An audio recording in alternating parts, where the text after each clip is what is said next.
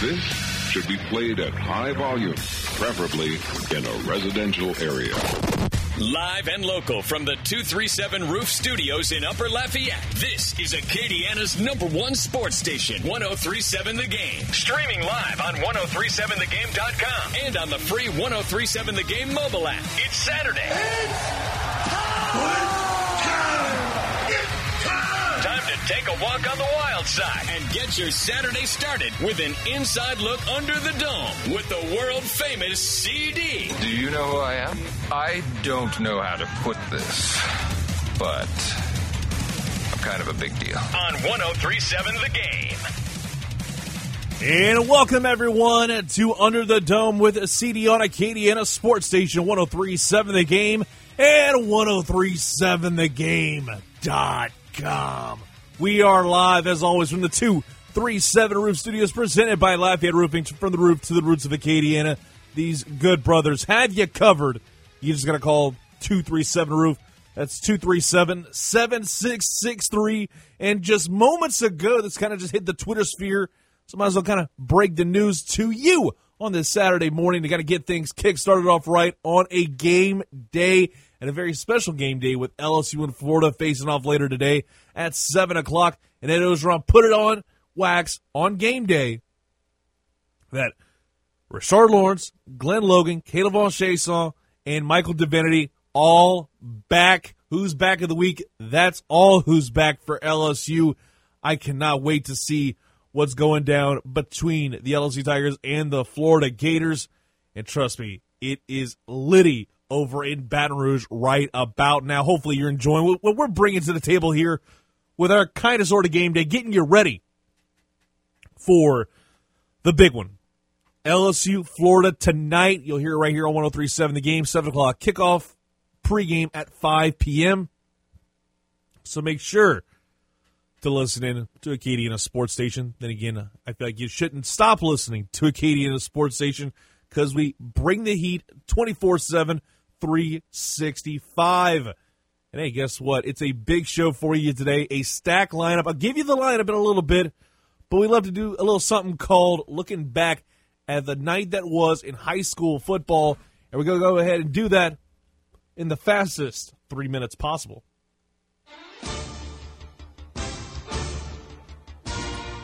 We start in a Rebel Stadium last night where it was the Golden Bears and Teurlings facing off in a classic matchup. And the Golden Bears were hungry for some baked goods on Friday night, and they sure as heck got it done. Bear claws, regular donuts, donut holes, you name it, they had it. Five total turnovers on the evening, but it was this pick six that turned things on their head by Rashad Odazine. LeBlanc with Brinkman next to him. Rebels looking at third and six, knocking on the door of the red zone. Quick pass, tipped in the air, and it's almost intercepted, and it is the Golden Bears. Onazim tips it to himself, and he's still running on the far sideline. Onazim cuts it back across the grain. He's past midfield. Onazim with two players to beat, past the 30, the 20, and Rashad Onazim with a pick six house call. Unbelievable. Rashad Odazine pick six to get things done. And the Golden Bears came away with a 31 to 27 victory over the Teurlings Rebels to open up conference, to open up district play, excuse me. So he's talking about conferences. We're talking about district play in 5 4A. That's their fifth straight win, and they'd be getting ready for a matchup next week against the North Side Vikings. Looking over at Vermilion Parish, more specifically, we put the microscope on Erath. That was the big Vermilion Parish game of the week, and it was huge. The crew, Don Allen and Ward Corville, were more than looking forward to the big one between these two programs. And it lived up to the hype. A low scoring contest had some shades of what happened on Wednesday night inside Cajun Field between the Cajuns and App State. Low scoring. And Erath kind of took momentum in the third quarter to make it 13 12, eventually taking the dub. Deep in Pirate territory, LeBlanc with a straight run slips the tackle in the backfield, fights his way into the end zone for a touchdown. There you go, exactly what we said.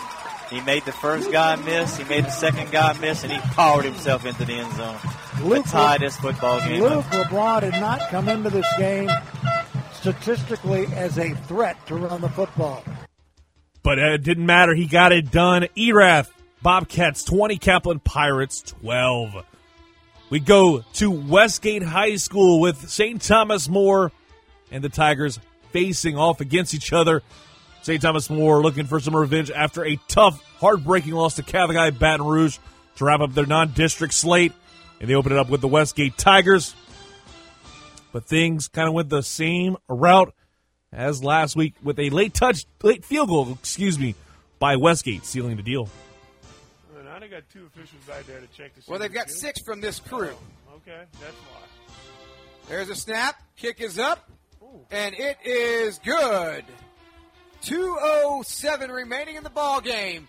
And the Tigers take the lead 24-21. A timeout. Back with more on the And that was all she wrote. The STM Cougars, after Danny Jones boldly predicted that they weren't going to lose another game, lost another game to the Westgate Tigers. Elite field goal secured the bag for the Tigers 24 21. Meanwhile, the Southside Sharks made their way over to a pretty vaunted program in the past, and that is the Sulphur Golden Tors. They made their way over there, and they took care of business. And this late touchdown secured the bag after being down for some of the ball game. Right, the quarterback finds his man, and he gets to the pylon. Touchdown, Sharks. And the Sharks get it done 38 35 over the Golden Tors of Sulphur. Just a simply phenomenal week number six for the football programs that we cover here on 1037 The Game. STM being the lone kind of blemish on that record. And of course, if you want to get real technical, Barbe came up short last night as well in a hotly contested one against Sam Houston. Sam Houston comes away with a surprising and I definitely say surprising loss in week six to Sam Houston. 31 28 elite field goal sealed the deal. Not exactly the best thing in the world to see for the Barbe Buccaneers, but I think they could wind up getting back into that win column before too long. They're a damn good program, and they've always been able to kind of keep things consistent and by the way, if you're in Lake Charles, you can listen to them on 104.1 FM. The rewind is, of course, we have over here in Acadiana. That is the Lafayette Mighty Lions, who came up short. We got taken to the woodshed a little bit last night. 42 to 11. The Nish Yellow Jackets get it done. A little bit of a surprising victory for them. But next week is going to have one of the most marquee matchups in the Acadiana area, and I think everybody is going to be keeping an eye on that one, and that is Lafayette Christian Academy and the Notre Dame of Acadia Parish Pios, the last two Division Four state champs and Division Three state champs, squaring off in a district matchup. Give me the green light to watch this bad boy. I cannot wait to see what happens later this week when these two teams face off because the hype is all too real, and hopefully you're looking forward to it as much as I am.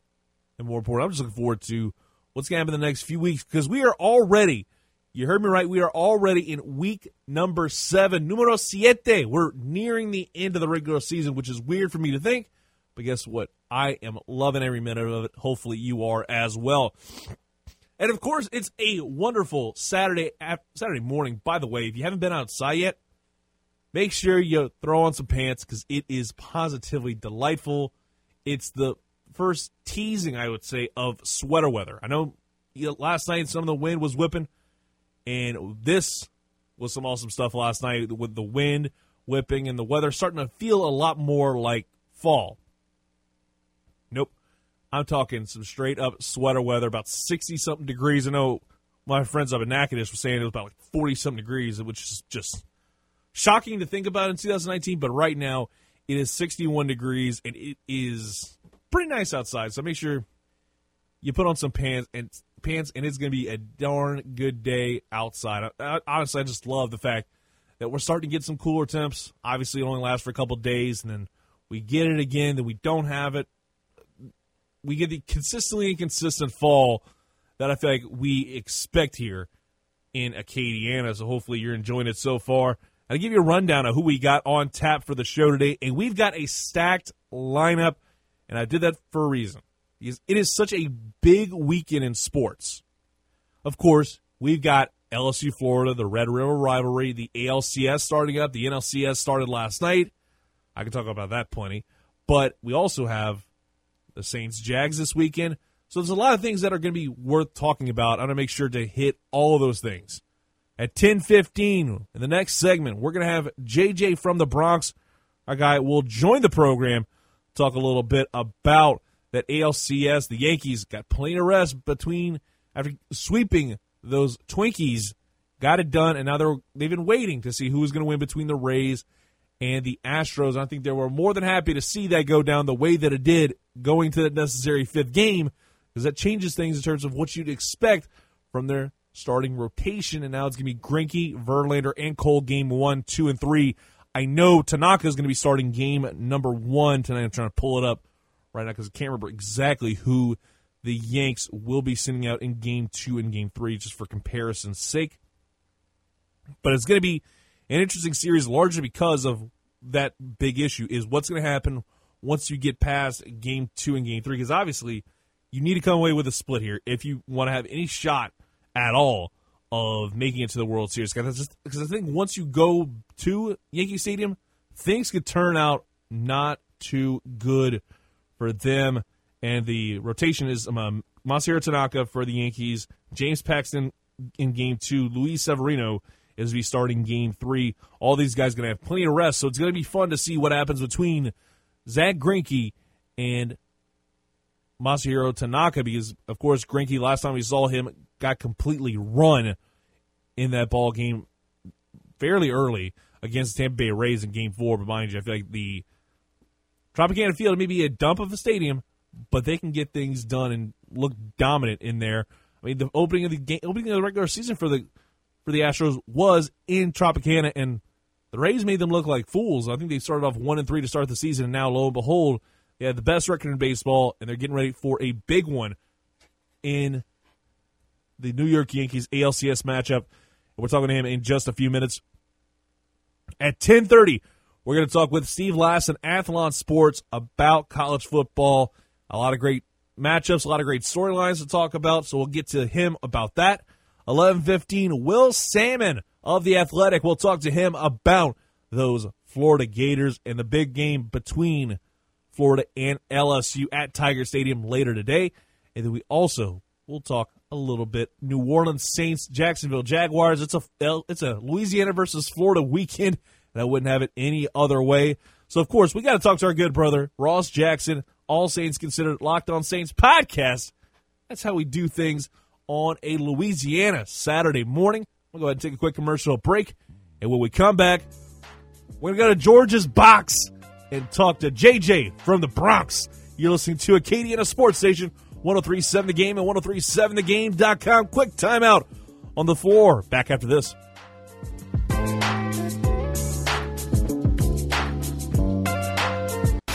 The famous CD is a five tool player of sports talk. He can talk about a lot of different things, even some soccer. You're Manchester United supporters. Sing the Manchester United song. Okay, maybe not soccer. Back to Under the Dome on 1037 The Game.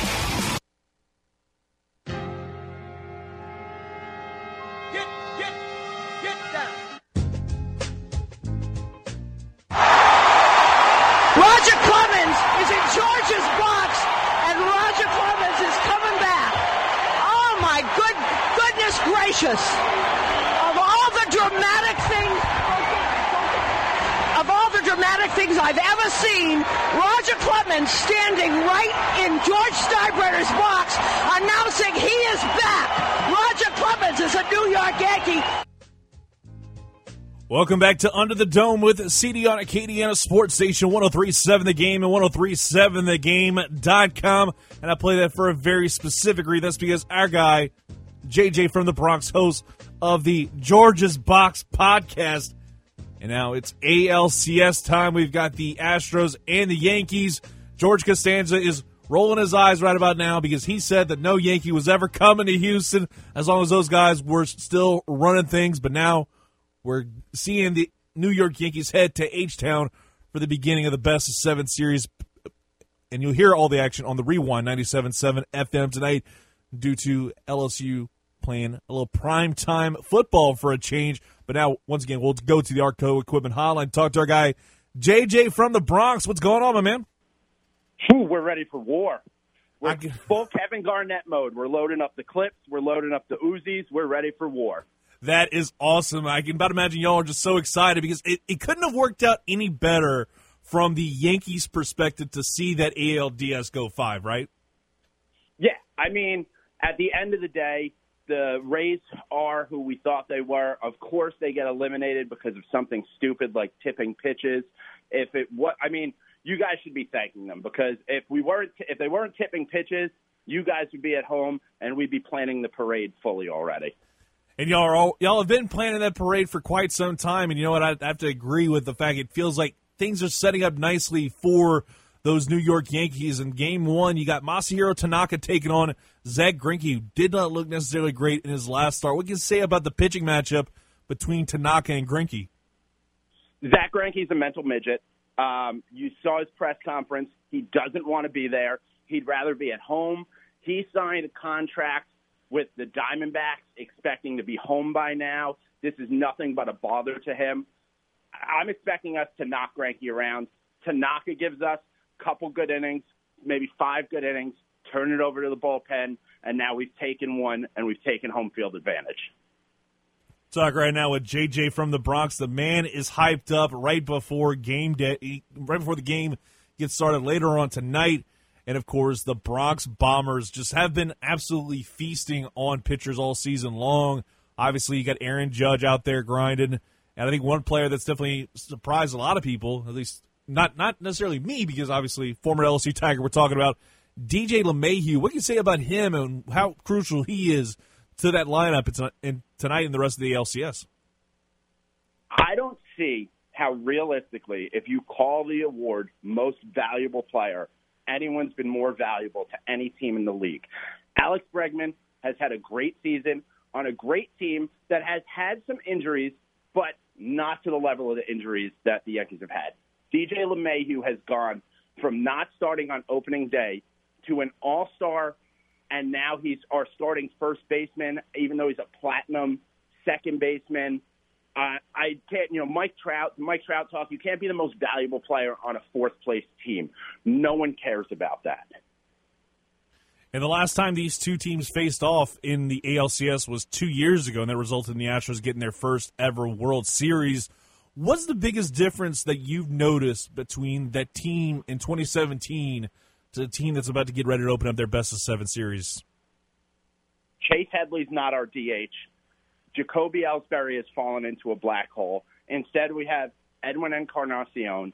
We have Giancarlo Stanton. We have uh, we have DJ LeMahieu, who's not even supposed to be there. We have 22 year old Gleyber Torres instead of Starlin Castro, who was a good Yankee but played a, a lazy game. So the the fact that the players are so much better and this team plays for each other with so many injuries throughout the course of the year. They've never given up on each other. There's so many times these guys could have taken a, a paycheck and just said, "All right, well, hey, it wasn't our fault." But they grind. They're a 27 out team, and so no matter who we play, no matter who you put on the mound, no matter who's on the other side, they believe in each other. And for the fans, we all know that it makes it so much easier to believe in them. It's going to be a lot of fun to see these two teams face off and kind of flipping things over. We're going to go from the ALCS to the NLCS. I just want to get your POV on this because this was something I don't think anybody saw coming. Where we see the St. Louis Cardinals and the Bryce Harperless Washington Nationals face off for a chance to make it to the World Series to take on either the Astros or the Yanks. Yeah, I think that the Nationals they're just they're running hot right now. I'm, I think you beat a 106 win, win team and eliminate them in the Dodgers, who've gone to the World Series back to back years you're going to run hot. Um, I think the Cardinals, I mean, we're talking about two 90 something win teams. I think it was like 91 and 93. So it's a great, you know, consolation game series. They're playing for third place.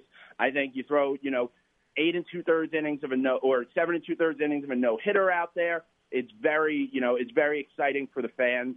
But at the end of the day, whether they have Bryce Harper, they don't have Bryce Harper, whether Mark McGwire suits up for the Cardinals or not, those two teams are playing for third place. I love it. JJ, man, we got to kind of get things back over to the series between the Astros and the Yankees. How do you how do you see the series going? Basically, I think the Yankees. I, I think we beat up on Greinke tonight. I think we we abuse him in a way that if it was a prize fight, they'd stop it early. And then listen, Verlander got knocked around last game. He's a very good pitcher, but he's also a weirdo who takes naked pictures with his girlfriend like he's on some weirdo subreddit. All right, so I can't be afraid of that guy. You can get in his head.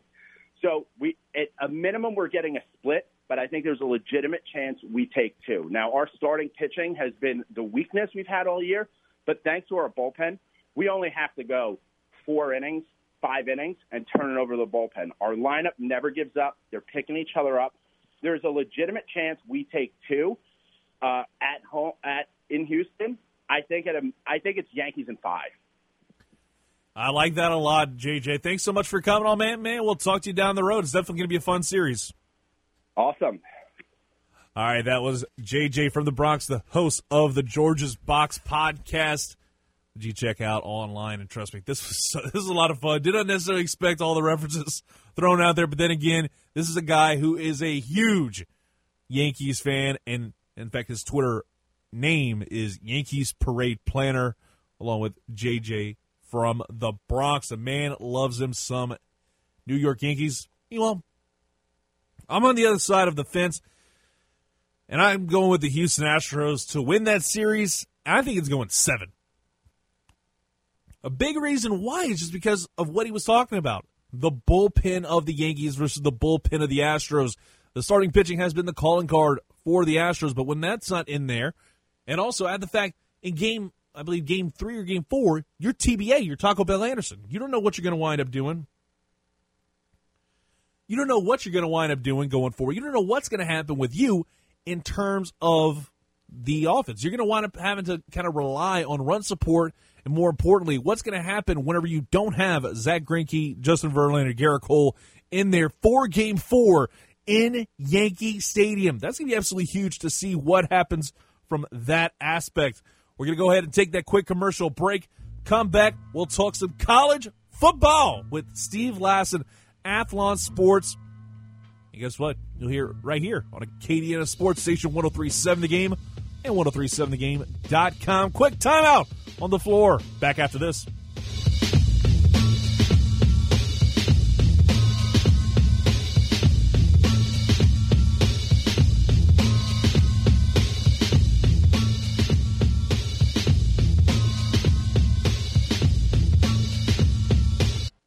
The numbers don't lie.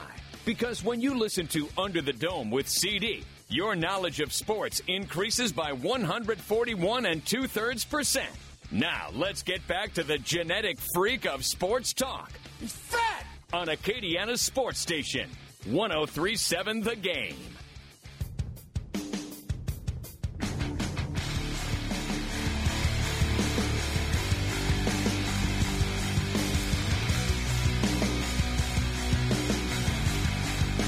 Welcome back to Under the Dome with CD on Acadiana Sports Station 1037 The Game and 1037thegame.com live as always from the 237 Roof Studios.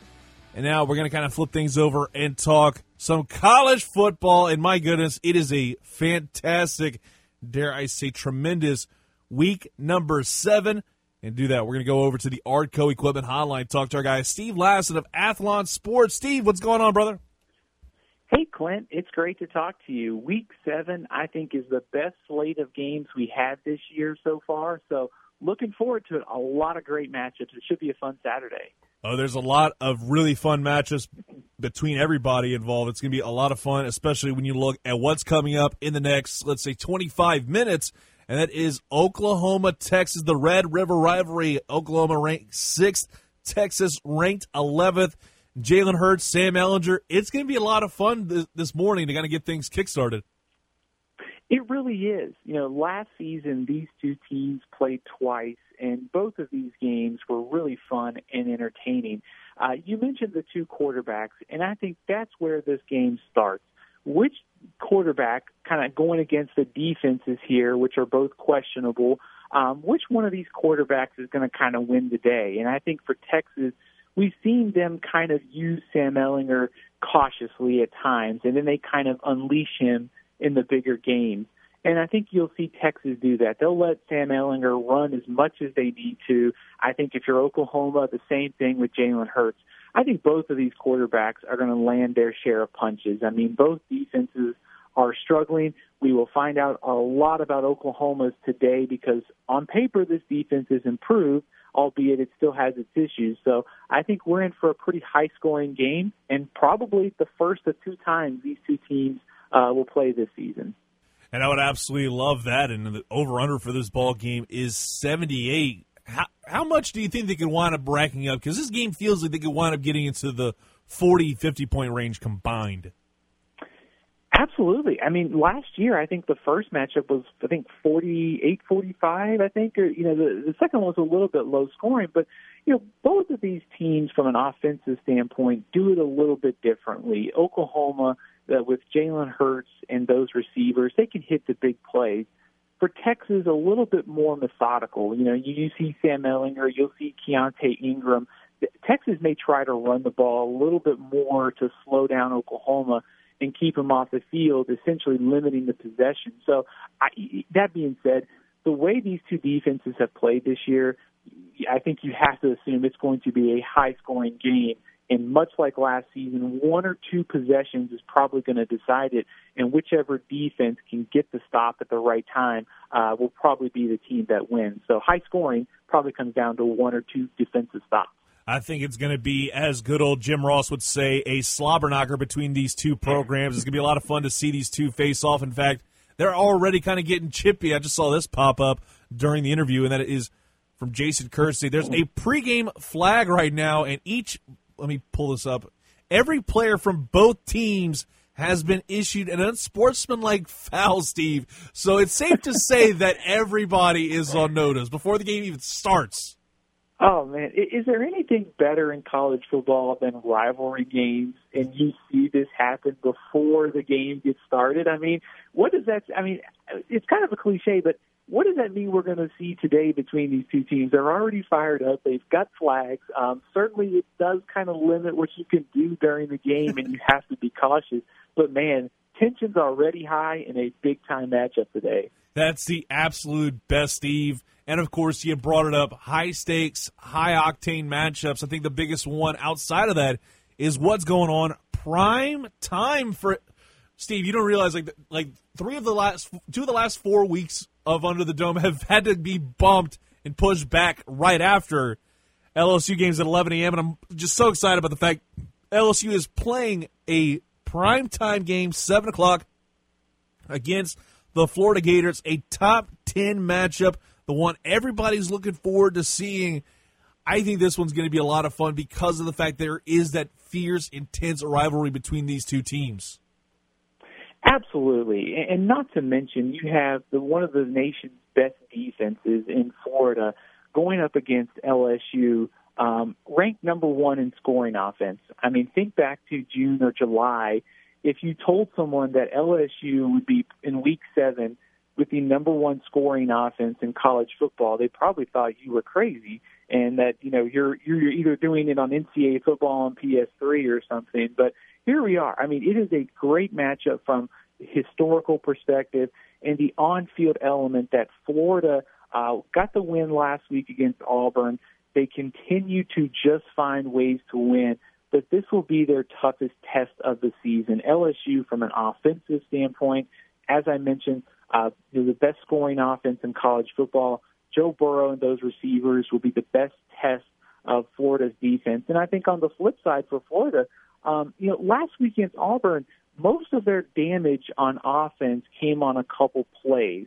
And I think that's the key for LSU tonight is can they limit those big plays from Florida? Because we've seen it, they they struggle. Florida struggles to run the ball. Their offensive line has been an issue, and Kyle Trask has turned the ball over with fumbles um, especially last week. So a couple keys I think critical that both teams kind of tackle in space well and prevent the big plays. I think if you're LSU, you want to make Florida get those 10, 11 play drives and not hit on those big plays like they did last week. Exactly. You need to have those long drives because I think that winds up working in your favor, especially when you look at how LSU's offense has played a lot of high power. Last week was a big di- was different because we saw obviously them play a little bit more similar to what they've done in the past, where it was a lot maybe I, I'm not going to say it was significantly slower, but you could tell they were taking their time on some drives to make sure their off their defense is well rested heading into this matchup. Absolutely. You know, I think it was what 40 minutes uh, of time of possession, and, and a good thing against the Utah State team that plays with a lot of tempo and has a good offense. You know, LSU's defense certainly um, shut it down, but you know, I, I think when you look at this matchup for Florida, a lot of what LSU you know, you think LSU's kind of issues with tackling this year at times, and maybe some of the depth in the secondary. Florida will try to spread them out with Trask and those receivers and get passes over the middle of the field and attack that way, and then hoping that one of those 10 yard throws becomes a 40 or 50 yard gain. Florida, from, you know, you look at statistically on offense without the big plays, you kind of wonder how they're doing it. But Dan Mullen is a really good coach. He will have this offense ready to go. He will have a good game plan. But at the same time, I think it's an uphill battle for Florida. I mean, LSU offensively has just been so good. And even if Florida wins its share of battles on defense, I'm just not sure Florida offensively can make enough plays. So I also a little bit of an X factor will be the health of LSU's defense looks like it'll be healthier, and this may be the best this group can play uh, this season. We may see it uh, tonight against Florida's offense. I would absolutely love it. Talking right now with our guy Steve Lassan, Athlon Sports. You can follow him follow him on Twitter at Athlon Steven. And we're talking about the LSU ball game. And one of the big things that popped up just as I was going on the air was the fact that you have Rashard Lawrence, Glen Logan, K'Lavon Chaisson, and Michael Divinity all back for this huge huge ball game, top 10 matchup, as mentioned earlier. How huge is that to see all these guys on the defensive side of the football be back for this one? It's huge. You know, when watching LSU defensively this season, they have not been as dominant as we're used to seeing. But it could be because the way the offense is playing, sometimes the defense has been on the field a little bit more. The Texas game, you know, Texas also has a good offense too, so it wasn't surprising. But also, I, I think LSU's defense can only get better from this point of the season. And when you have Grant Delpit and Fulton and Stingley in the secondary, that's one of the best secondaries in college football. And now you start adding guys back to the front like Lawrence and, and Logan and all them.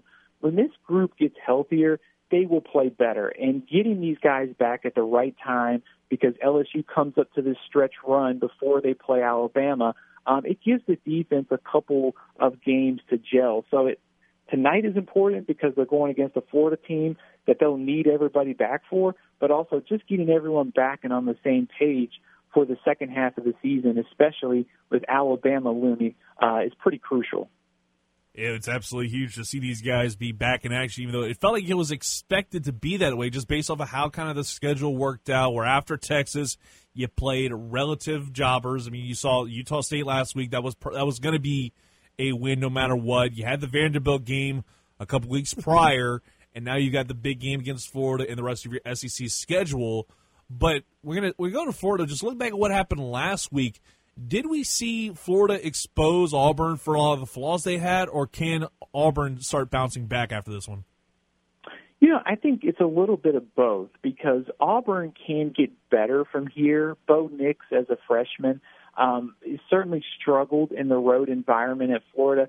Florida's defense also had a lot to do with it. The way that Florida can generate pressure with just its defensive line and then cover in the secondary. Um, not many teams in college football kind of have that set up right now. So some of it was Auburn offensively with a freshman quarterback and a struggling offensive line. It caught up to them.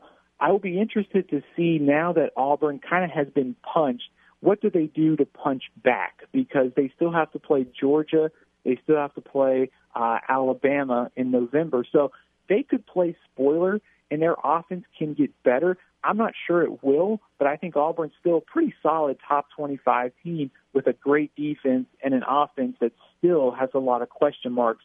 And going up against teams like Georgia and Alabama, it will need to make a massive improvement to pull off an upset in either one of those two games.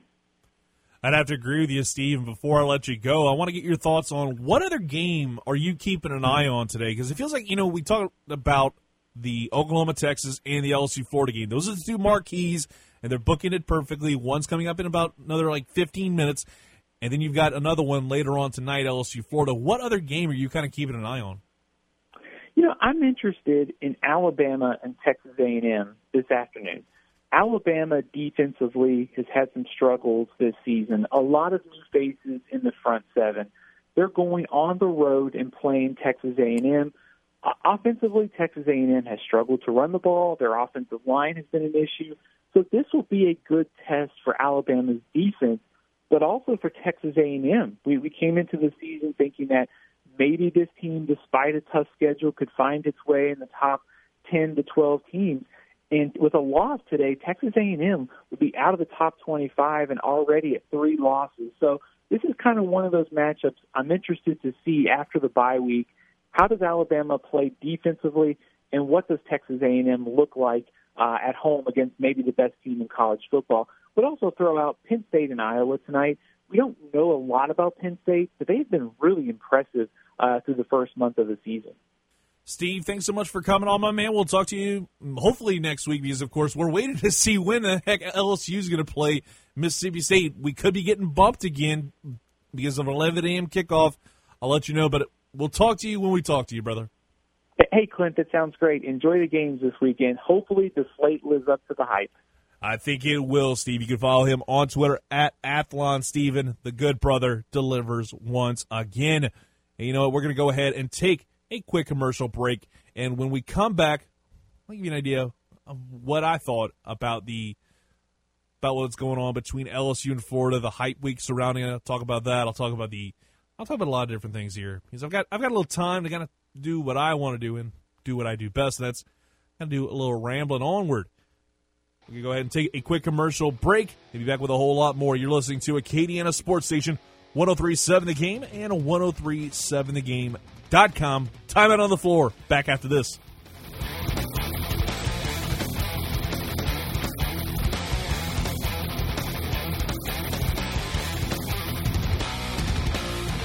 Every time CD takes the mic is like a box of chocolates. You never know what you're going to get. Now let's get back to Under the Dome with CD on Acadiana Sports Station 1037 The Game.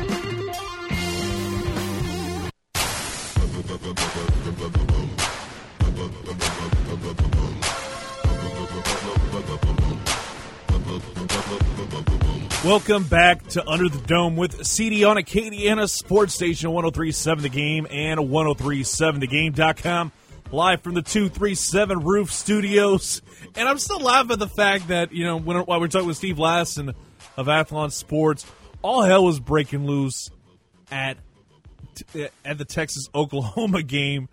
Both teams meeting at midfield, and the next thing you know, it is getting absolutely heated. The entire both teams, both players, both, both teams, every player has received an unsportsmanlike conduct, according to referee Mike Defee. That means a player gets one of the game and they are automatically disqualified. So you can about imagine this game gets extra chippy. You're gonna be like you're gonna have to make sure these guys are kept in line, or else they could be out of that game in a hurry. And more importantly, especially when you get in that second half, things need to be kind of kept in order. So I think this is the right thing to do. But it's amazing that in, that that actually happened. I have never seen anything like that. A pregame flag is something that's happened from time to time, but to where an unsportsmanlike conduct is thrown for every single player on both teams, not just their their top guys, but everybody. I have never seen anything like that before in my life, but I absolutely love the fact that it happened. But it's going to be a great Saturday afternoon with what's going on in the Acadiana area and also across the country because it is college football game day. You had the Astros and the ALCS. We had JJ from the Bronx on earlier in the program, and I think it's safe to say that a lot of people loved what we brought to the table over the course of the few minutes we had him on. And in fact, he tweeted out uh, not long after because it took every bit of him. He, again, he's a podcast guy, so I'm certain there's a lot of uh, lot of, lot of swearing in there. But all of a sudden, he tweeted this out like not long after, saying, "When I go on the radio and don't curse." and he was just like crushed it. I'm like, yes, you did. That was amazing. Like it was one of my favorite interviews because I knew there's a lot of angst from his side of the country versus us. He's like, yeah, it is what it is. We're gonna wind up whipping the tail end off of y'all. But I think you got to give the Yankees a lot of credit later tonight when they take on the Astros because they have that advantage of having extra rest. I think that puts things in their favor. Add the fact that you're starting game one with Zach Greinke and it's not Ver- Verlander or Gerrit Cole, Bebe. You're waiting to see what's going to happen with those two, but it's going to be fun to see what happens next for the.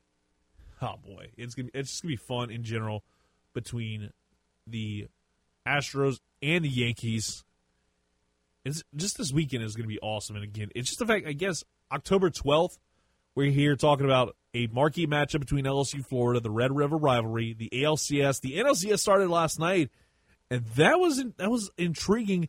Where we're seeing right now the Washington Nationals holding a one to nothing lead after getting it done two nothing win over the Redbirds, who wound up just looking amazing in Game Five. Ten runs in the first inning, just unprecedented stuff was going on with those Game Fives. The Nationals overcoming the Doyers, or better yet, the, the Dodgers screwing themselves over a little bit because I felt like the the excuse me, the Nats had every chance to win that game, or the Dodgers, and then you had everything kind of fall apart instantly. The second you put Clayton Kershaw out there in the seventh, you knew what was going to happen, and it lived up. You knew what was going to happen, and it happened, and it was kind of funny to watch, at least to me. But guess what? Hour number two is going to be just as stacked. Hour number two, I'm looking forward to simply because of the fact that we have Will Sammon on to talk about the LSU Florida game. Was lucky enough to get him on last year. Great stuff from him. So we'll keep the ball rolling. We'll have him on at 11:15. At 11:30, we'll have Ross Jackson, All Saints Considered Locked On Saints podcast. Talk about the Saints and Jags matchup. The Saints are heading over to Jacksonville to begin a noon matchup against those dreaded Jaguars. Leonard Fournette, DJ Chark, and Minshew Mania been running wild in that place. It'd be a lot of fun to see these two teams face off. Before I wrap up this hour, there was a soundbite that I've been laughing about for like the last few days, simply because it was the butchering of a phrase that everybody knows, everybody's heard at one point or another. But uh, the good brother, Mike Francesa, I got to laugh at this. All love and you know war is fair. We understand that everything goes. Everything goes. It's probably my favorite part of it. Everything goes. All, all. I got to play it one more time. All love and you know war is fair. We understand that everything goes. All love and war is fair. That's like the weirdest thing I've ever heard in my life, but I absolutely love it. Mike Francesa is just a national treasure, and it, I should have played that during uh, the interview with our guy JJ from the Bronx. I'm sure he would have loved that. But hour number one, largely in the books. Hour number two coming up. We'll give you an idea of what's on tap this weekend. Obviously, the Red River rivalry is going to be starting by the time we get back on the air. So that'll be left to the wayside, but trust me, there's a lot of other things worth talking about this weekend, and I give you an idea of it. Coming up next, you're listening to Acadiana's Sports Station, 1037 The Game and 1037thegame.com. It's halftime. We're taking the timeout. We'll be back with more. Hour number two next.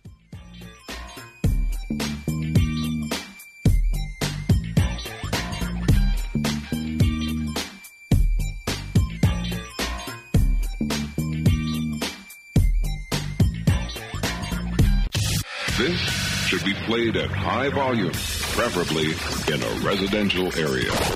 Live and local from the 237 Roof Studios in Upper Lafayette, this is Acadiana's number one sports station, 1037 The Game. Streaming live on 1037thegame.com and on the free 1037 The Game mobile app. It's Saturday. It's Time take a walk on the wild side and get your Saturday started with an inside look under the dome with the world famous CD. Do you know who I am? I don't know how to put this, but I'm kind of a big deal. On 1037 The Game. And welcome everyone to the must listen to sports talk show in Acadiana on a Saturday morning from 10 a.m. to noon. It's oddly specific, but guess what? You can't deny it. It is a scientific fact. Under the Dome with CD on Acadiana Sports Station 1037 The Game and 1037thegame.com is the place to be. I'm the guy that runs things here. Hopefully, have a great Saturday afternoon so far. Obviously, there's a lot of things going on that are worth talking about. I'm going to go ahead and get things going and talk about what's causing all this, why I'm so excited about this weekend, and more importantly, get hour two started off right. It's about 11 a.m. Might be time to get a, get a, get a little bit of the drink on, so why not tell you what's on tap? The weekend is finally upon us. Oh, hell yeah! Pull up a bar stool and let's get you informed about what's on tap right now. And I think obviously the biggest thing we need to talk about in terms of what's on tap is apparently what Desmond Howard thinks is on tap today. Well, they started drinking brown liquor much earlier than other other fans, especially when they tailgate. Yeah, so that's a very unfair advantage for LSU fans. A very unfair advantage for LSU fans. Desmond Howard yesterday talking about the LSU fans and the Tiger Stadium effect, especially on a um, uh, Louisiana Saturday night. T-boy, we will get it done. I love it. Coach O and the Tigers and Florida. The biggest thing on tap today is without a doubt what's going on between the LSU Tigers and the Florida Gators. It'll be chippy as all get out based off of what happened last year. There's no love lost between the two programs. You don't believe me? Trust me. If you missed it earlier this week, I'm going to play it for you one last time. And it is the LSU f- players and their very pointed opinion on the Florida Gators. I don't like them very much. I know they don't like us very much, and that's kind of been the talk around here. But um, you just kind of have to keep your emotions in check in a game like this. You don't. You don't. I'm not even going to sugarcoat it. It's just something that you know what I'm saying just goes along with the history of the programs. Obviously, two great teams. that just it just bad blood collide. Very passionate programs, and it's going to be something that that's going to be expo- exposed Saturday night. Mm, Not at all. Not at all. I wouldn't. I mean, even if Florida's playing a, a, a Big Ten school or something, I, I, I don't. I don't care much for it. Like after last year, after last year's game, I mean, um, I, I forgot that quarterback's name, their starting quarterback, or whatever. I don't know his name, but I mean, he was running around, celebrating on the field like he won the Super Bowl, and so um, I don't know if he's playing this week. Hopefully, he does, but I mean, looking forward to getting after him. Well, unfortunately for Breiden Fehoko, Felipe Franks will not be out there. He suffered an injury, I believe it was week two or week three, and now it'll be the man Kyle Trask who had a, I believe he had an injury last week, week weekend against Auburn, came back and was ready to go. And it's gonna be interesting to see how long he winds up staying out there. Of course, earlier in the week, Dan Mullen actually talked a little bit about his star player or his backup quarterback that's really proven himself over the last few days. And he talked about during the SEC teleconference on Wednesday. Here's Dan Mullen talking about Kyle Trask and how full go he's been. Yeah, he he practiced yesterday. We you know we kind of limited him on Monday. He practiced yesterday, um, you know, and and we expect him full go today again. So I absolutely love it. Dan Mullen telling it like it is. And of course, you can listen to that right here on 1037 The Game. 7 o'clock kickoff, 5 o'clock the pregame all get started. No postgame show, but trust me, you need to just listen in and hear all the action right here on Acadiana Sports Station. It'll be a lot of fun, to say the least. And then, of course, the other thing going on, the Red River rivalry, which is going on right behind me. And this came up a little bit later. Max Olson tweeted this out. Also, Jason Kersey, both of the Athletic, said that official Mike DeFee told Texas and OU captains, before the coin toss, you will play this game with sportsmanship. Are we clear? They're a lot like us. We don't want to see just multiple disqualifications. We need to see everything, and I want to see it all go down live in living color. I don't want to see people just get disqualified left and right because you gave every player on both sides a lot of hatred, between these two programs, especially this year more than most. They are not big fans of one another. So it's going to be a lot of fun to see what happens there. And then the other thing that everybody in this area, especially, is talking about is the Astros Yankees ALCS. It's the thing everybody, including myself, have been looking forward to for a while, especially after things ended the way that they did. I thought maybe the Astros could have swept the Tampa Bay Rays, especially the way they performed in games one and two. And then once they got to Tropicana, which is a dump, they faltered underneath the pressure and could not keep up with them. Hopefully, the Astros can bounce back and get things done because it was disappointing to say the least to see the Astros go five games and now you're going to have to rely on Zach Greinke to be your game one starter because you need to if you want to have any chance of winning this, you need to split, especially since you're starting off those first two games inside the friendly confines of Minute Maid Park. If it were starting off at Yankee Stadium, a split would be absolutely huge to turn the momentum in your favor. But right here, right now, I am telling you this: you're going to be watching the Astros win this one in seven. That is my prediction, and I think because obviously I think this one's going to go seven because of the fact that you don't know what's going to happen beyond game th- game three. Game four is going to be a coin flip of who's going to wind up going out there. It could be Jose Urquidy. It could be Wade Miley. I think probably Urquidy could be that guy to get the start, or you can go with a opener strategy. Actually, let me let me correct myself. Wade Miley's not even on the ALCS roster. Let me give you an idea of who is going to be in that number. You had Bryan Abreu, Gerrit Cole, Zach Greinke, Will Harris, Josh James, Roberto Osuna, Brad Peacock, Ryan Pressly, Hector Rondon, Joe Smith, Jose Urquidy, and JV. So presumably, Game Four could be a Urquidy situation because Wade Miley not on the ALCS roster. The dude just was pop ball down the stretch. Hopefully, he can get that fixed before the 2020 season gets jump started because he would be absolutely huge to have in that rotation to make sure these guys get plenty of rest, namely guys like Gerrit Cole, Bebe, and JV. Uh, is if, of course, they want to getting uh, your boy Gerrit Cole re-signed because he's a guy that you need to pay the man his money. But how much money is he going to be? How much money are you're going to have to spend to get the guy to stay aboard? But interesting enough to see kind of how things worked out with Bryan Abreu. It will be in an ALCS game. It'll be the eighth appearance of his major league career if he shows up. He's only thrown 8.2 major league innings in his career. But it's interesting. I think this will just be him sitting there. He'll be there as a body because I don't I don't see him making a spot unless it's absolutely positively have to. I'm looking forward to it though. It's going to be fun to see these two teams face off.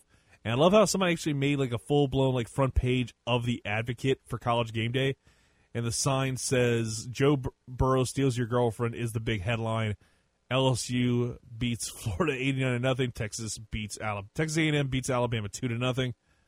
Trash found on Baton Rouge Stadium and showing the Florida Gators logo. It, like the stuff on game day today was positively outstanding, especially with everybody picking the LSU Tigers over Florida. But again, it's be a loaded matchup for the ALCS. And that's kind of where I'm at. It's just something that's making me look forward to that a lot more. Obviously, you get the NFL on Sunday. There's a lot on tap this weekend that I didn't quite get to in time. Of course, Saints Jags is going to be an interesting one because of the fact that you don't know about two things Jalen Ramsey and Alvin Kamara. Jalen Ramsey is questionable. I think he could be a doubtful. And then you've got Alvin Kamara, an ankle injury. And now you don't know if you're going to have him. That puts things a lot of onus on one man and one man only. That's Teddy Two Gloves. Can he withstand the weight of the world on his shoulders? I think he can, but it's going to be interesting to see what happens from here when it comes to the New Orleans Saints and what goes down between those two teams tomorrow afternoon. And it's I, am just saying it's gonna be a lot of fun to see what happens between those two and the Red River rivalry going on right now. I believe they're yeah it's about looks like Oklahoma is driving right now, about to try and punch this bad boy in. I'm Not going to get play by play here, but nope. Wait, nope.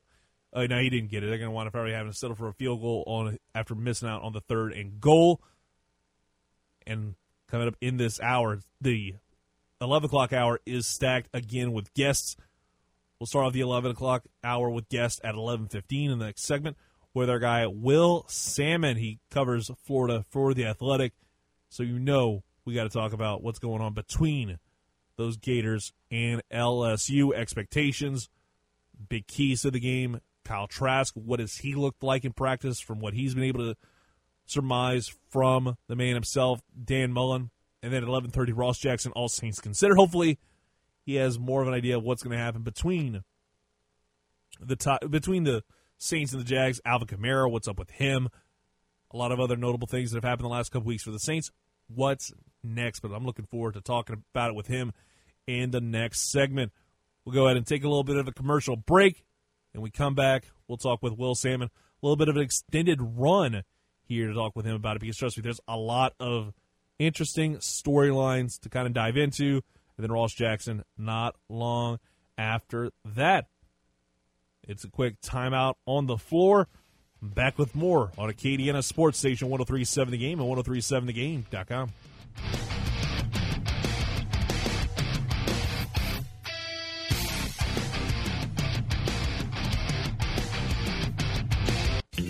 From the preps I gave it a uh, a ten, a ten. to the pros Kick ass on one. and everywhere in between.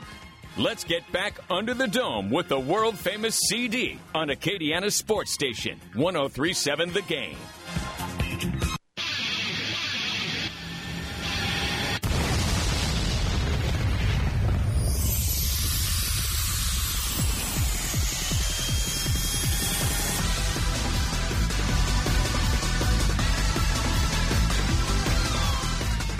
Welcome back to Under the Dome with CD on Acadiana Sports Station 1037 The Game and 1037thegame.com live from the 237 Roof Studios as always.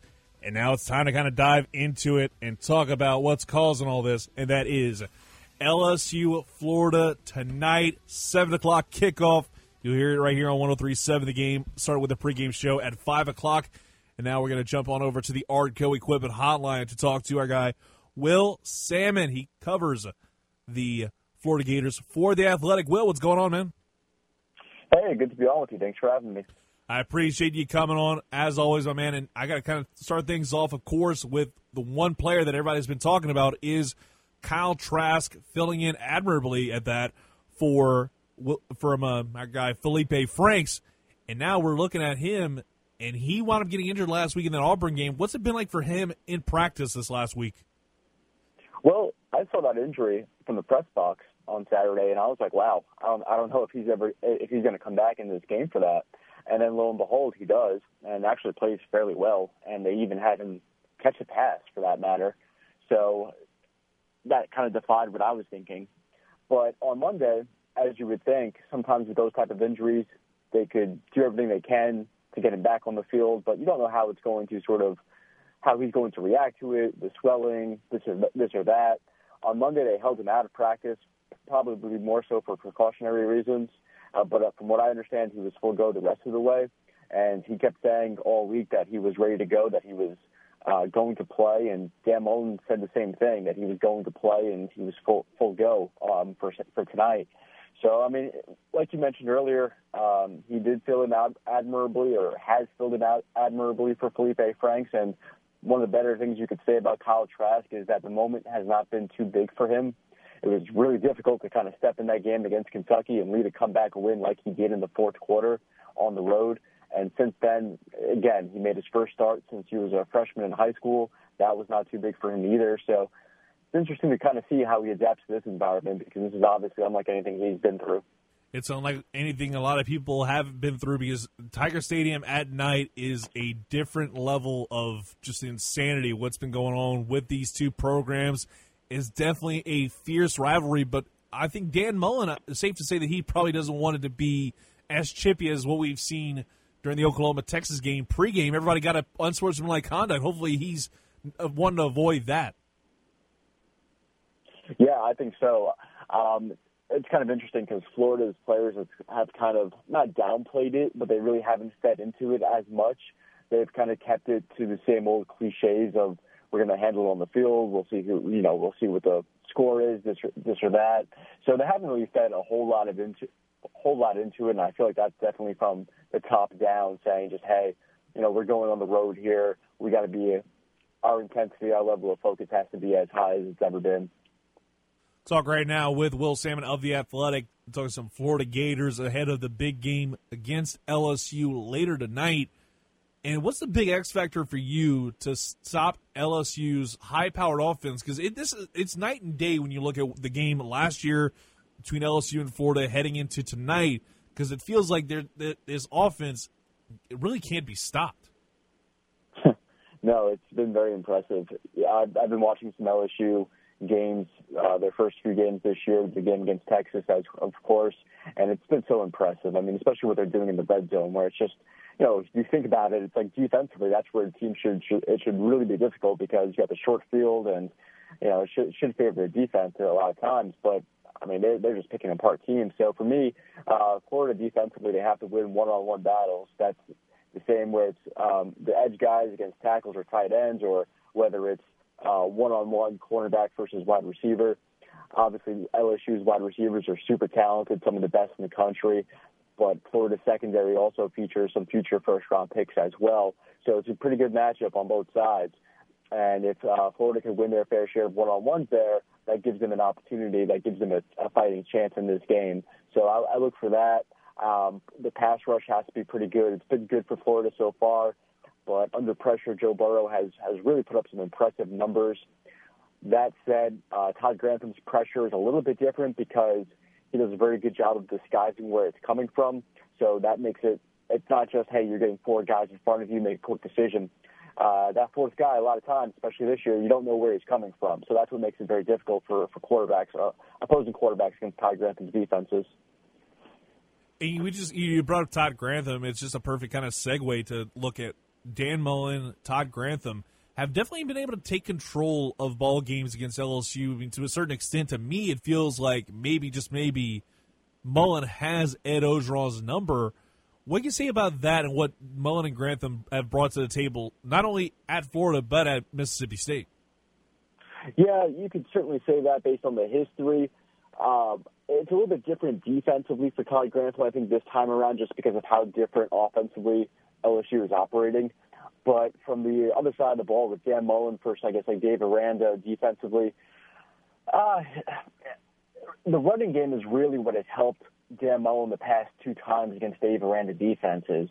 Whereas at Mississippi State, he was able to use Nick Fitzgerald as a downhill runner, and that just really overwhelmed LSU at the second level. Uh, they really couldn't get a hold of them. And then last year, of course, they, they did a really good job of using that pitch. Uh, it was like a delayed pitch to the outside, and they were able to kind of get a numbers advantage that way because that guy on the edge had to account for the quarterback.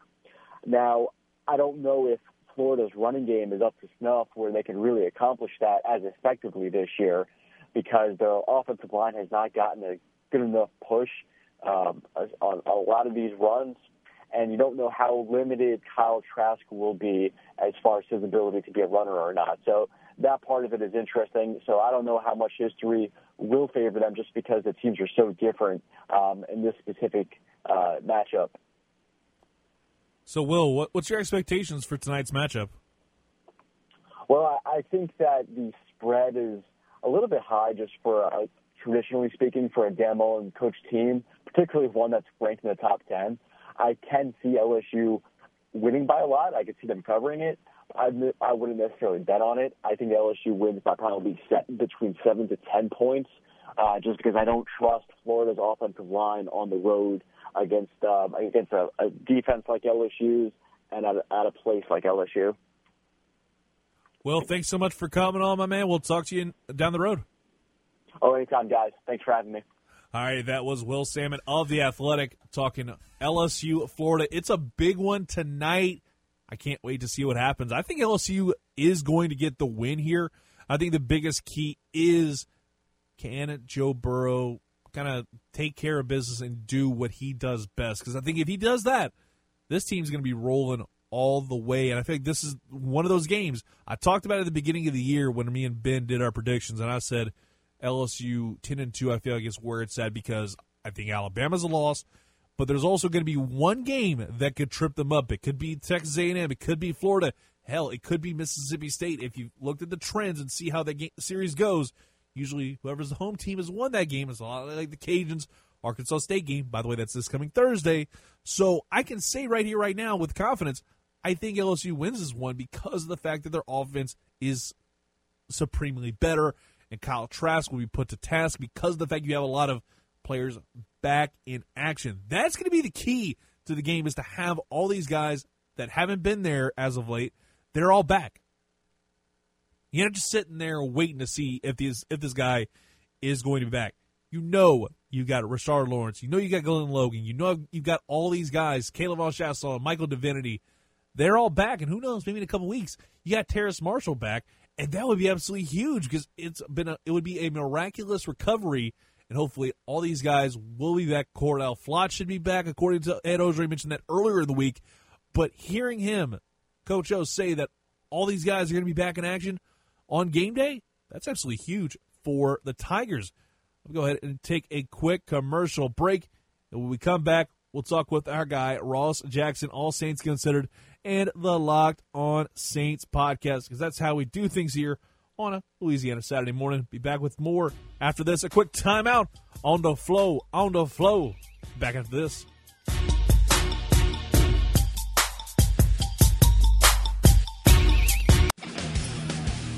Under the Dome with CD is a show for all the degenerates out there. You make your rules, and we will break them. Let's get back to the famous CD who will break it all down for us. Yeah.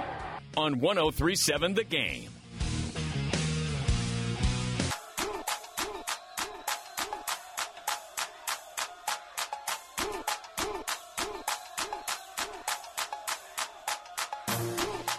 Welcome back to Under the Dome with CD right here on Acadiana Sports Station 1037 The Game and 1037thegame.com. Hopefully, you have a great Saturday morning and listening in however you're doing so. Like I said, online, FM radio, in your car. Even if you're like Teddy Bridgewater and you're riding your bicycle listening in through the free mobile app presented by Visit Avery Island, you can do it however you like. And hey, we got on the Arco Equipment Hotline right now our guy Ross Jackson. And trust me, all Saints Considered Locked On Saints podcast is the place you need to be. And I think right about now, if you're a Saints fan, you're loving what's been happening as of late, especially with Teddy B- Bridgewater, or as we're calling him, Teddy Two Hundo in those streets. And now we're going to go over to that Arco Equipment Hotline, talk to our guy Ross Jackson. What's going on, bro? What's good, man? What's good? Always glad to be here with you. I guess he's actually, I guess, Teddy Four Hundo, but it just doesn't work. You know what I mean? It, it doesn't work. It doesn't really work. I was hoping he could have just gotten two touchdowns because we could have called him Teddy Two Ds, and that's it. Two TDs, right? it would have been easy. It would have been done. We had a lock for the like the entire week, but I've been struggling to find something. I thought maybe Teddy two by two or something like that. You know, two, four touchdowns, but I don't know. I don't know what I don't know where to go this week. So we'll see what happens Sunday. Exactly. We'll see what happens this Sunday, and it's gonna be a lot of fun. But before we get to that, let's take a look back at the Saints Bucks game, and it was absolutely a dominant performance from Teddy Bridgewater after like two weeks where we saw him maybe not necessarily get things done. It was definitely a more of a complete team effort. We saw the special teams get a touchdown, the defense get a touchdown, and then we saw them be a almost look like LSU circa 2011 against Alabama, just nothing but field goals against the Dallas Cowboys, but still come away with the win. And now we're seeing him kind of come into his zone with that big performance against the Bucks. Yeah, I mean, what a moment for him, right? A guy who hasn't, you know, he's waited, you know, over 1,300 days to get his first win in the NFL again, or his, you know, his next win in the NFL, and he got that a few weeks ago. And just the difference between what this team looked like the first week in Seattle under Teddy Bridgewater. I mean, you could even really talk about the first week that we really saw him, which was against the Rams. He was trying to run, you know, a game plan that wasn't built for him and everything, and then see him have control over the offense and sort of what happens when you give somebody enough time to game plan their uh, create their own game plan with the coach and then just sort of the progress that he's made over those next couple of weeks has just been outstanding. And exactly what you hoped to see as a Saints fan to see Teddy Bridgewater was the highest paid backup in the NFL come in and look like somebody that you know could that gives you some security behind Drew Brees and gives you exactly what you need. Three and zero now without the Hall of Fame quarterback. Four and one sitting on the season. You know, four and one is exactly what we were hoping for with Drew Brees, and so to be able to sit there without him for the most part is uh, is, is pretty pretty remarkable. And you know, Teddy's got a lot to do. You a lot to do with that. The defense, uh, there, there's a lot of uh, good team ball going on, but certainly what Teddy has done to hold his own and, and Drew Brees' stead is certainly remarkable. It really is remarkable. And what's even more remarkable is that I was disappointed that we didn't get a chance to talk with you last weekend because of LSU kind of bumping us and having to do the post game show for the post game show. Right after it wrapped up, all of a sudden my phone pops up with a notification. Drew Brees is out there throwing footballs. What the hell? Is, is this dude's not human. no, not at all. And of course, it's important to note that you know there are these kind of uh, there are these a uh, little bit more Nerf ball like and everything. But you know, uh, Luke Johnson of the Advocate tweeted out yesterday that Drew was on the sideline gripping an actual NFL football. So he has moved so quickly, and apparently one of his target goals is to be ready to go by week eight, which would be just absolutely insane because that would essentially put him a week ahead of his recovery period and to put him within that right inside of that sort of five week return uh, pace. And uh, I, I don't know that we need to see that happen in particular, but he certainly works his butt off to get back on that field as quickly as he can. He's you're absolutely right. He's not human. He's a machine, if nothing else. Exactly. The conspiracy theories are abound now that we're going to be talking about Drew Brees possibly being a cybernetic organism here to protect the New Orleans Saints right. and protect this house. But I have to say, you know, we, can say like right here, right now, it's like Drew Brees. You know, you don't have to kind of hurry yourself back. You can take your time now because we know that Teddy Bridgewater is the guy, and everybody else is being like hyper motivated now as well. I mean, we saw the defensive performance the last few games has been nothing short of spectacular. A lot of that big credit goes to Demario Davis being the leader amongst all these men and getting things done as a leader, not only defensively but for the entire team, doing those chants pregame while Drew Brees wasn't there. How it's just amazing to see how much Demario Davis has stepped up. He's been an incredible piece of leadership and a, a cornerstone for that defense for you know since the Saints were able to acquire him. I think he's he has already entered the conversation, at least casually on Twitter and on social media. But also, I think you can really truly have the conversation of him being one of the Saints' best free agent pickups, at least within this modern era.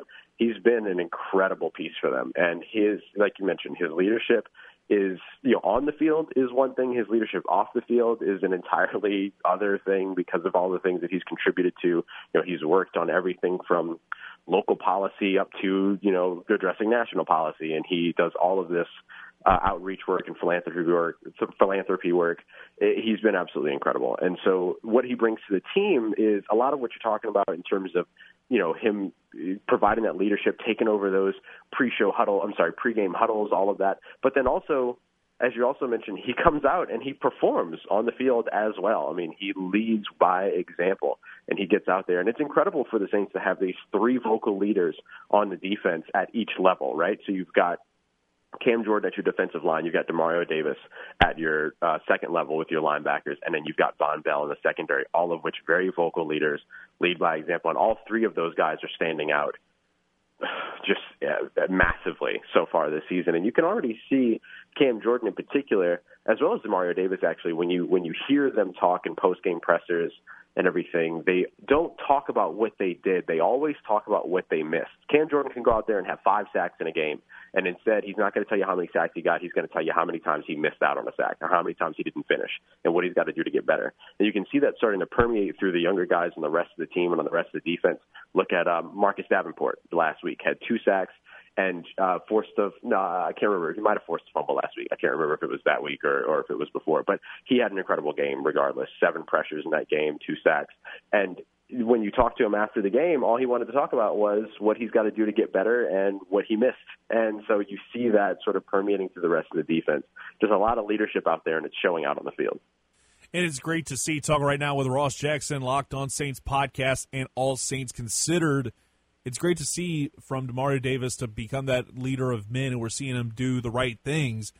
And now we're going to kind of flip it over to what's going on tomorrow afternoon, noon kickoff, which is, again, I talked about this with you earlier on in the year where the schedule was the first four weeks of the season, you didn't have any of those noon games. It was like 325 games. You had primetime football in the Superdome for those first two home games.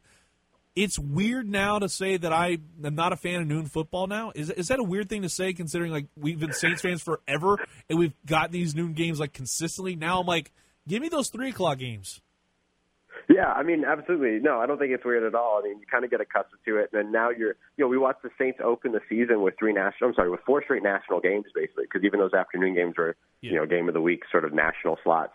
And so when you look at that, it's it's just been it's it's just something I think we've gotten accustomed to at this point. We're used to seeing this team that has now you know, uh, sort of climbed the reins of NFL supremacy, be one of those teams that you always see in the national scale and in the late afternoon slots, not having as many games going on at the same time. So it's it's out of the ordinary to see them play two straight noon games all of a sudden for some reason. Like you're right, it, it, it's a weird thing because otherwise, you know, we're so accustomed to seeing that in the past anyway. But it's it's it's kind of become um, it's become less uh, less comfortable for us, I guess, over time. We're used to seeing our guys in that prime time. I like that a lot, Ross. I'm talking right now with Ross Jackson, All Saints Considered, and the Locked On Saints podcast. And I got to say, you know, we're, we're talking about the big matchup between the Saints and the Jaguars. Minshew Mania has been running wild over there, and it's been amazing just to hear all the all the word on the street concerning the man.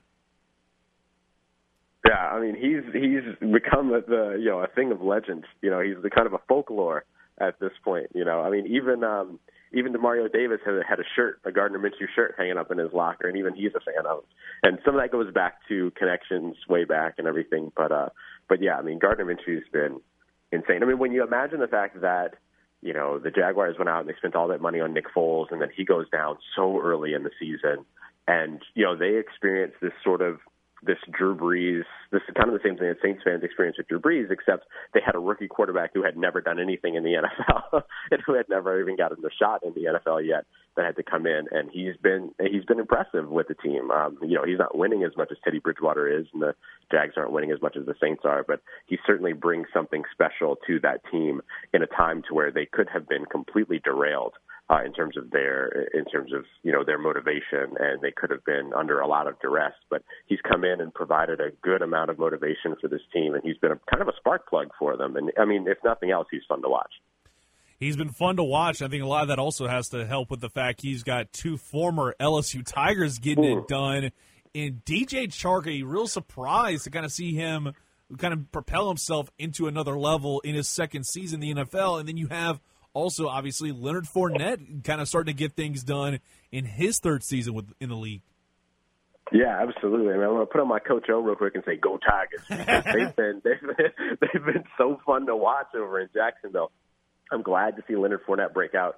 Uh, you know, I could have I could have stood for him to wait until the week after the Saints game to find his sort of breakout rhythm, but that's okay. Like I'm not mad at him. Um, but it, you know, he's been absolutely he's been great. Uh, he's starting to really click and figure it out. Uh, and it's good because you know we kind of been waiting for that for him.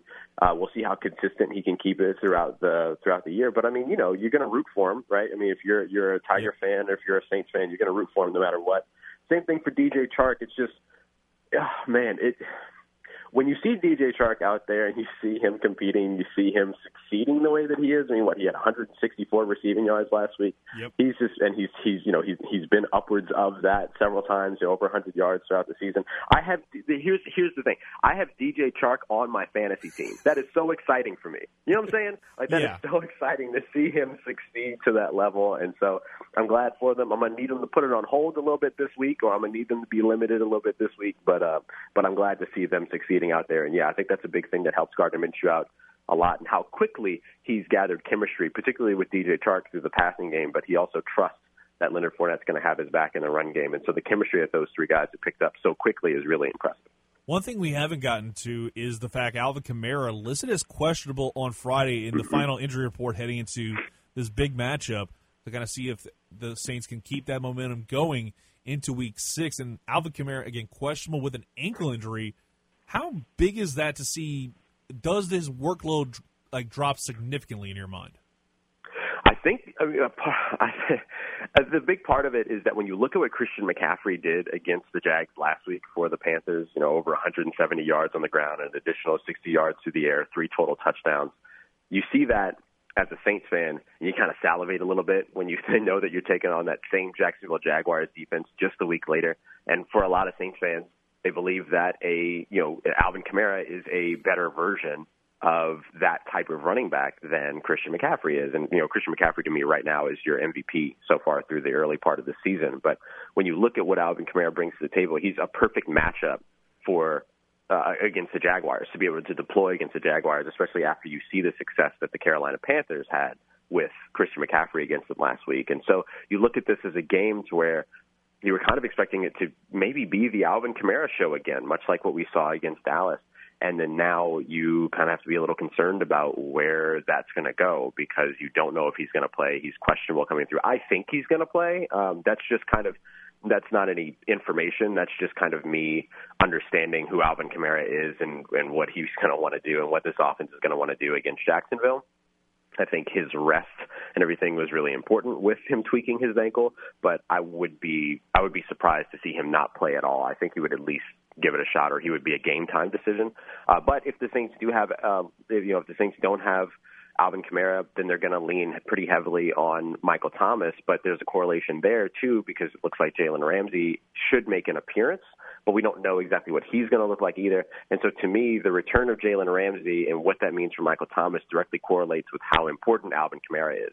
If you're going to line up Tre Herndon against Michael Thomas, then throw the ball all day with Teddy and let that be what it is. But if you've got Jalen Ramsey back in there, then even if he's not at 100%, you have to respect them. And, and so that would become a heavier game plan uh, for Alvin Kamara, who's got a good matchup against what has become surprisingly in Jacksonville a weak linebacker lineup, which is not what I'm used to. I'm used to Telvin Smith and Myles Jack um, and Myles Jack's still there, but he's not playing excellent this season so far. And so Alvin Kamara has a pretty positive matchup against these guys. But if he's not able to go, then that sort of puts a that sort of dampens uh, the Saints' offensive attack. So you're going to be looking for Latavius Murray to step up in, on the ground and get involved in the passing game a little bit more than he's been able to. He hasn't gotten a ton of snaps, so it's really about opportunity.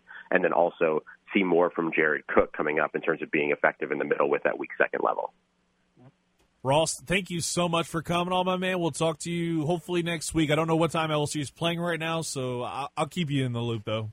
That sounds great, man. Always a pleasure, and no problem at all. Either I'll catch you next week, or we'll watch another Tigers win next weekend. No problem. Either way, man, you have a good one. That was Ross Jackson, All Saints Considered, and the Locked On Saints podcast. Love having that man on each and every week. And I think everybody else loves him, not just in the state of Louisiana, but across the world. During that interview, I was just looking over at my um, uh, our, our clock going on over here through the streaming on 1037thegame.com or even the free mobile app. The Philippines was loving them some Ross Jackson. We're going to go ahead and take a quick timeout on the floor. We'll wrap up the show with one final take. Spoilers. It's all about the Cajuns, so I'll talk about the Cajuns in that App State game in just a little bit. You're listening to Acadiana Sports Station 1037 The Game at 1037thegame.com.